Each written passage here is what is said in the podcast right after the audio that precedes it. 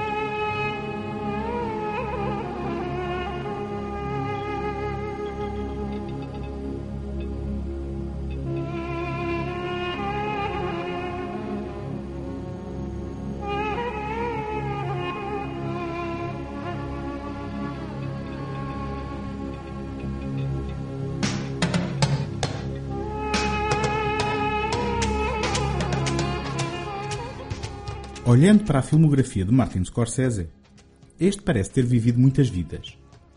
Fruto da nova vaga americana dos anos 70, é o realizador de títulos icónicos como Os Cavaleiros do Asfalto, Taxi Driver, O Touro Enraivecido, Tudo Bons Rapazes ou o filme que lhe valeu finalmente o Oscar, The Departed Entre Inimigos.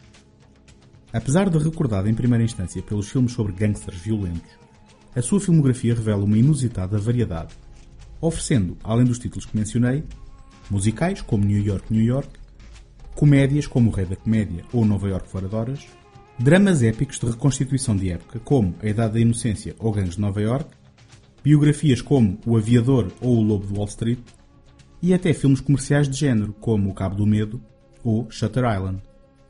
Ao atentar nestes títulos, e Scorsese é responsável por outros tantos de igual interesse que não listei, o fio temático que parece recorrer na sua filmografia com alguma frequência é o da exploração de conceitos católicos como a culpa, a fé ou a redenção.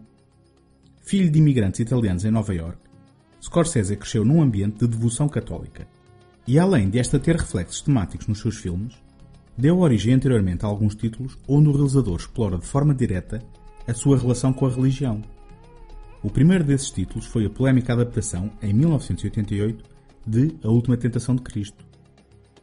A Última Tentação de Cristo é um romance de 1955 escrito por Nikos Kazantzakis, que retrata a vida de Jesus Cristo e a sua luta com várias formas de tentação, incluindo medo, dúvida, luxúria, relutância e, em última instância, o desejo de ser apenas um homem comum e não um Messias com a missão de salvar a humanidade.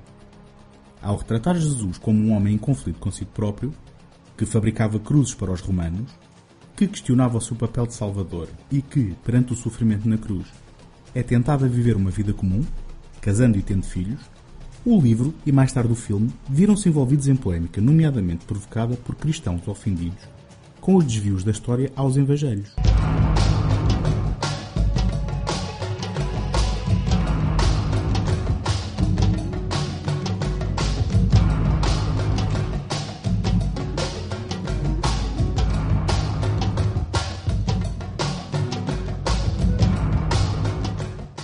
1972, Barbara Hershey ofereceu uma cópia do livro a Scorsese no set de filmagens de Uma Mulher de Rua.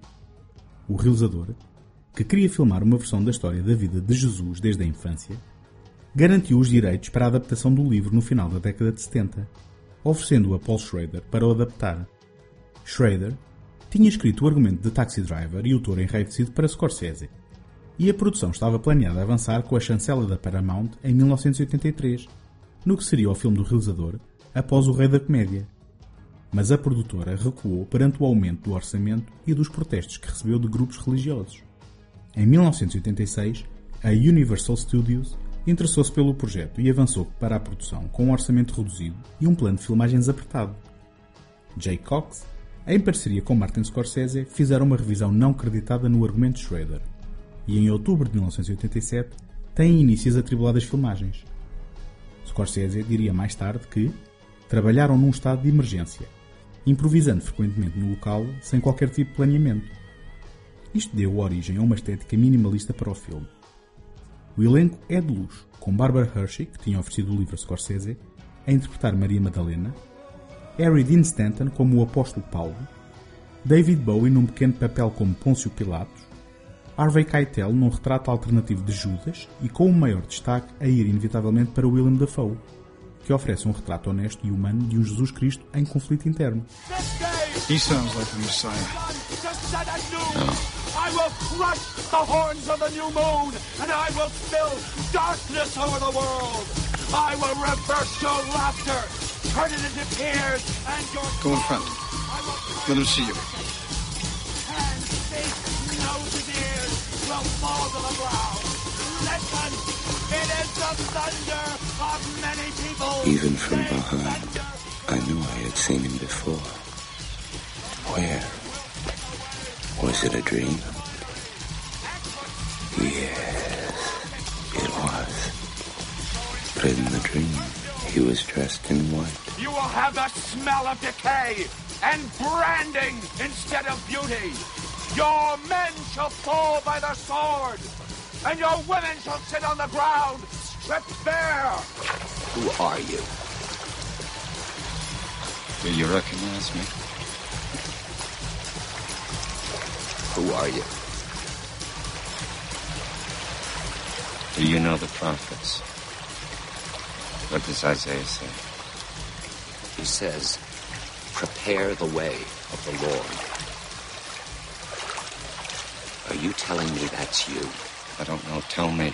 É impossível falar de A Última Tentação de Cristo sem falar da polémica que o envolveu quando estreou em 1988, desde protestos às portas dos cinemas por pessoas que nem sequer tinham visto o filme, passando por cadeias de cinemas que se recusaram a exibi-lo, o que terá contribuído para os seus magros resultados de bilheteira, até aos desprezíveis atentados em França, onde fundamentalistas católicos pegaram fogo a algumas salas de cinema, provocando um morto e vários feridos. A verdade é que a religião é um tema sensível, e tocar em dogmas religiosos faz vir ao de cima a intolerância do coquetel perigoso, que é o fundamentalismo misturado com a fé cega. Mas mais interessante do que falar das suas polémicas é olhar novamente para os seus méritos enquanto obra cinematográfica. E com a estreia de Silêncio, torna-se impossível não contextualizar estes dois filmes num díptico de exploração do seu autor sobre a natureza da fé, não como instrumento de verdade, mas como forma de levantar questões. Ao retirar de Jesus, tal como interpretado por William Dafoe, o peso da santidade que lhe foi atribuída pela Igreja que deu origem, o que encontramos é uma personagem confrontada com a sua própria humanidade, logo, com todos os seus defeitos, fraquezas e desejos. Este retrato humanista de Jesus coloca-o num constante estado de dúvida perante o seu suposto papel. Ele não detém todas as respostas, nem vê claramente o seu caminho. É através da constante reflexão e questionamento que vai trilhando o seu caminho. É na sua luta interna entre a luz e a escuridão, ao confrontar os seus próprios impulsos, que vai tomando consciência da sua missão. Ainda assim, aceita o sacrifício da crucificação, mas todo o sofrimento na cruz parece mais um abandono do que um ato divino. Valerá a pena a humanidade ser salva? Ou merecerá antes que se lamente por ela? De que forma se honra a vontade de Deus? Amando os outros ou forçando-os pela lei da espada? Ou será constituindo uma família simplesmente amando a mulher e os filhos? A última tentação de Cristo levanta estas dúvidas e, para grande desconforto de muita gente, sugere que Jesus as possa ter colocado também. King's your word. Well, you are Jesus of Nazareth, aren't you? Yes, I am. Well, that's what they're saying. You are the King, the Messiah.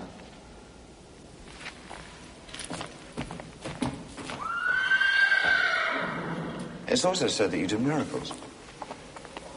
Is this good magic or bad magic?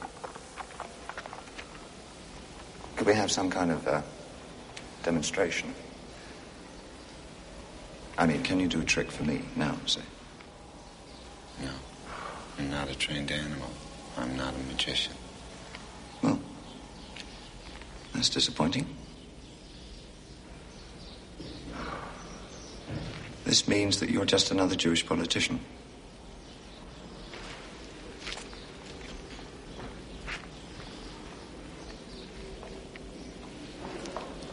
Do you want to know something?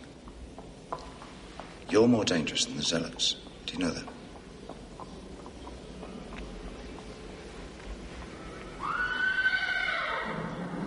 Say something.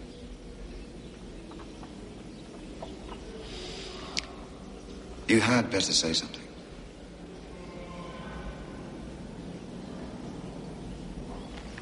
All right.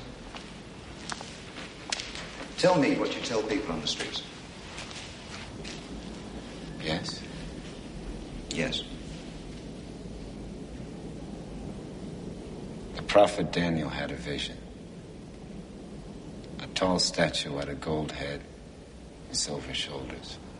The stomach was bronze, the legs were iron, the feet were clay. A stone was thrown. The clay feet broke and the statue collapsed. Yes. You see, God threw the stone. The stone's me. In Rome. Rome is the statue. Yes. Martin Scorsese, mais uma vez, serve na perfeição o material. Não se encontra aqui o seu habitual estilo visual frenético, nem a montagem a mil à hora. Apesar do parco orçamento e do estilo frugal, a recriação de época é verosímil e realista. Sente-se a lama e a terra debaixo das unhas, e o guarda-roupa é espartano e vivido. No que respeita à banda sonora, Scorsese recorreu a Peter Gabriel no pico da sua popularidade. Este reuniu um conjunto de músicos do Médio Oriente, África, Europa e Sul da Ásia, que acabaram a contribuir pelo aumentar do interesse global pela world music. Entre as colaborações, encontram-se nomes como Nusrat Fateh Ali Khan, com vocalizações Kuali, Yosun Ndur, com vocalizações senegalesas, ou Shankar, com contribuições de violino. A música composta foi então trabalhada e expandida já depois da estreia do filme e reunida no álbum de Peter Gabriel Passion, mais tarde reeditado com o título Passion Music for the Last Temptation of Christ. Nove anos mais tarde, Scorsese voltaria a lidar diretamente com a religião, ao filmar a biografia do Dalai Lama em Kundun. Mas claramente sentia o seu diálogo com a religião católica ainda incompleto.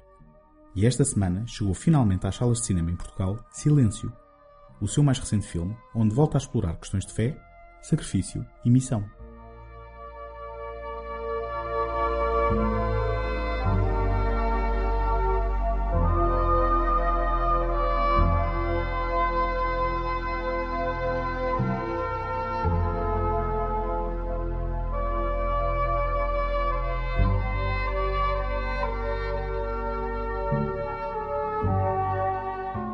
A vossa opinião é muito importante para o segundo take.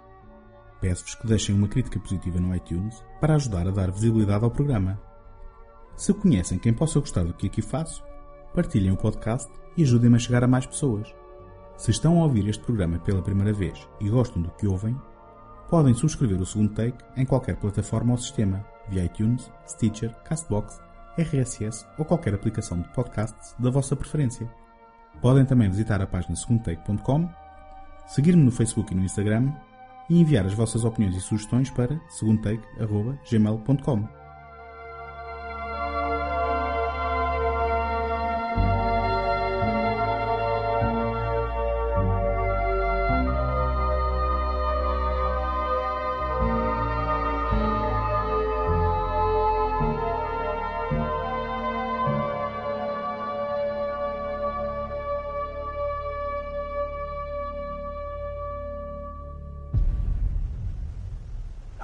said to them, Go ye into the whole world and preach the gospel to every living creature.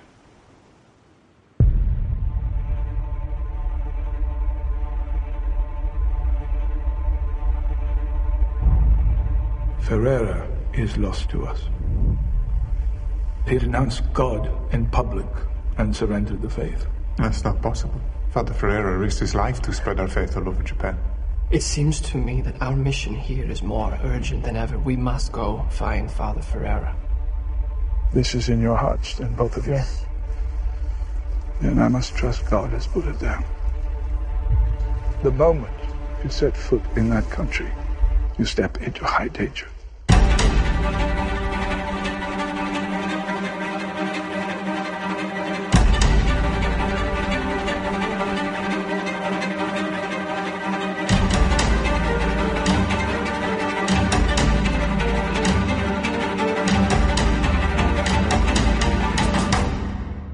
Esta semana vi um filme muito pessoal de Martin Scorsese, projeto antigo finalmente concretizado, onde o conceituado realizador explora a sua própria devoção católica em cerca de 2 horas e 40 minutos, abordando temas como a fé, o sacrifício e o sentido de missão, centrando-se num personagem principal em conflito consigo próprio, com o seu próprio dever e com as dúvidas que o atormentam na escolha do caminho certo para trilhar.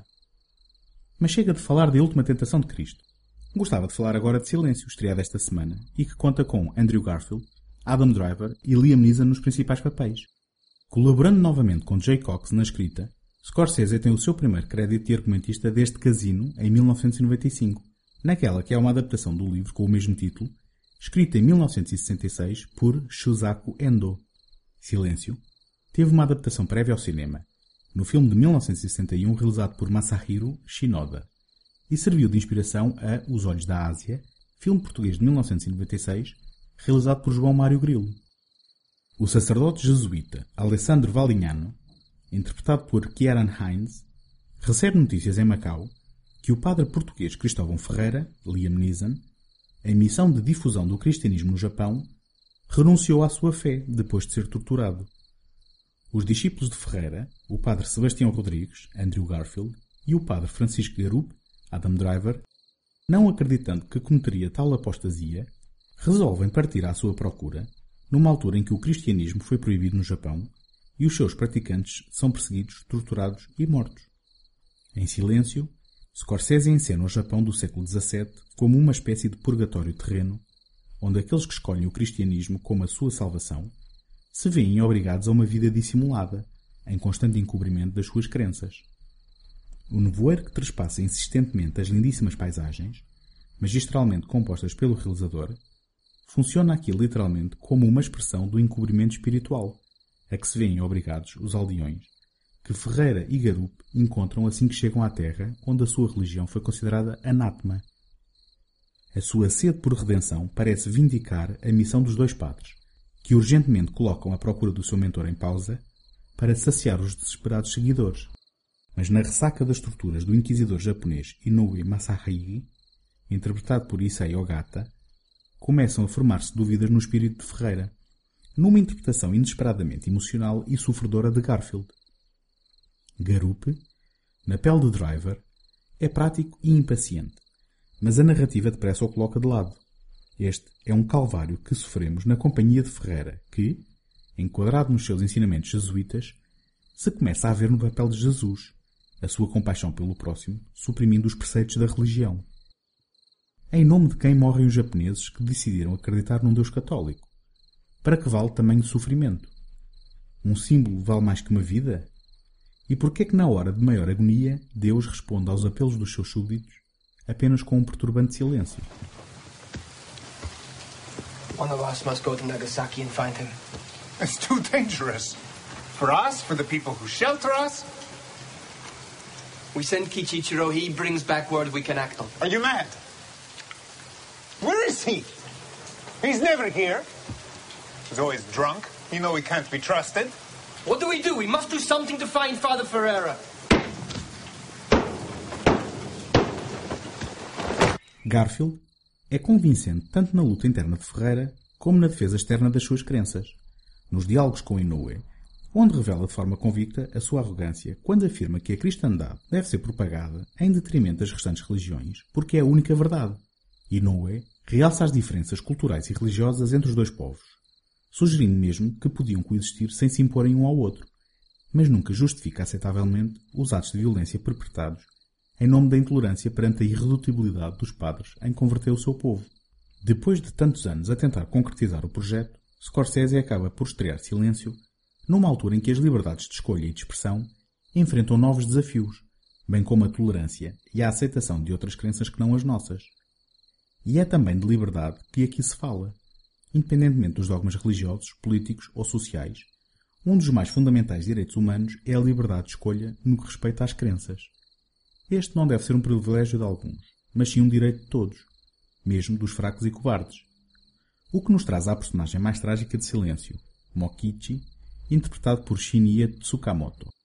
Mokichi renunciou à religião por cobardia, mas perdeu a família no processo. Apesar disso, mantém a sua fé e anseia por redenção, só que não consegue escapar à dura realidade que o rodeia.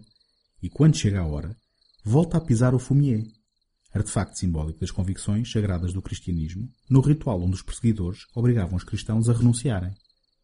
Além disso, colabora com os japoneses, e a sua traição parece arrumar a questão do seu caráter. Mas Mokichi volta sempre para perto de Ferreira, procurando absolvição. Ao fim e ao cabo, todos são filhos de Deus e todos merecem o seu perdão, mesmo que o padre comece a vacilar na sua compaixão. Don't speak to me. You have no right to speak to me. Oh, I do. Because you are just like me. You see Jesus in Gethsemane and believe your trial is the same as his. Those five in the pit are suffering too, just like Jesus, but they don't have your pride. They would never compare themselves to Jesus. Do you have the right to make them suffer? I heard the cries of suffering in this same cell, and I acted. You excuse yourself. You excuse yourself. That is the spirit of darkness. And what would you do for them? Pray? And get what in return? Only more suffering. A suffering only you can end. Not God. Away from me. I pray too, Rodriguez. It doesn't help. Go on. Pray.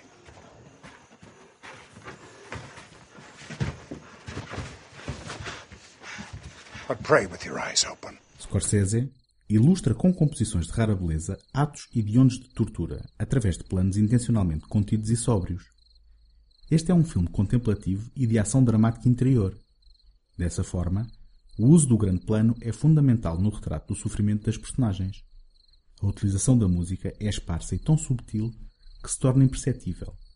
E através do uso minimalista e cirúrgico de narração em off, praticamente incontornável na adaptação de um romance com esta complexidade, ajuda a ilustrar o monólogo interior de Ferreira que, na hora decisiva, justifica perante si próprio a sua escolha, através de um ato de fé puramente humano, tão surpreendente como ambíguo, apesar da sua representação aparentemente literal.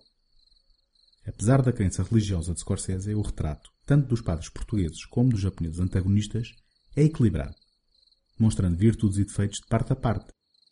Apenas a sua dedicatória no final denuncia um ponto de vista mais vingado, que ainda assim não invalida a justeza do tratamento dos seus protagonistas. Silêncio é uma experiência interior e sensorial, desafiando o espectador a confrontar-se com os dilemas que convoca, independentemente das suas convicções. Questiona o papel da religião, da fé e do sacrifício, deixando claro que este é um processo doloroso, através do qual o homem é capaz do sublime e do horrífico em igual medida. Uma obra-prima.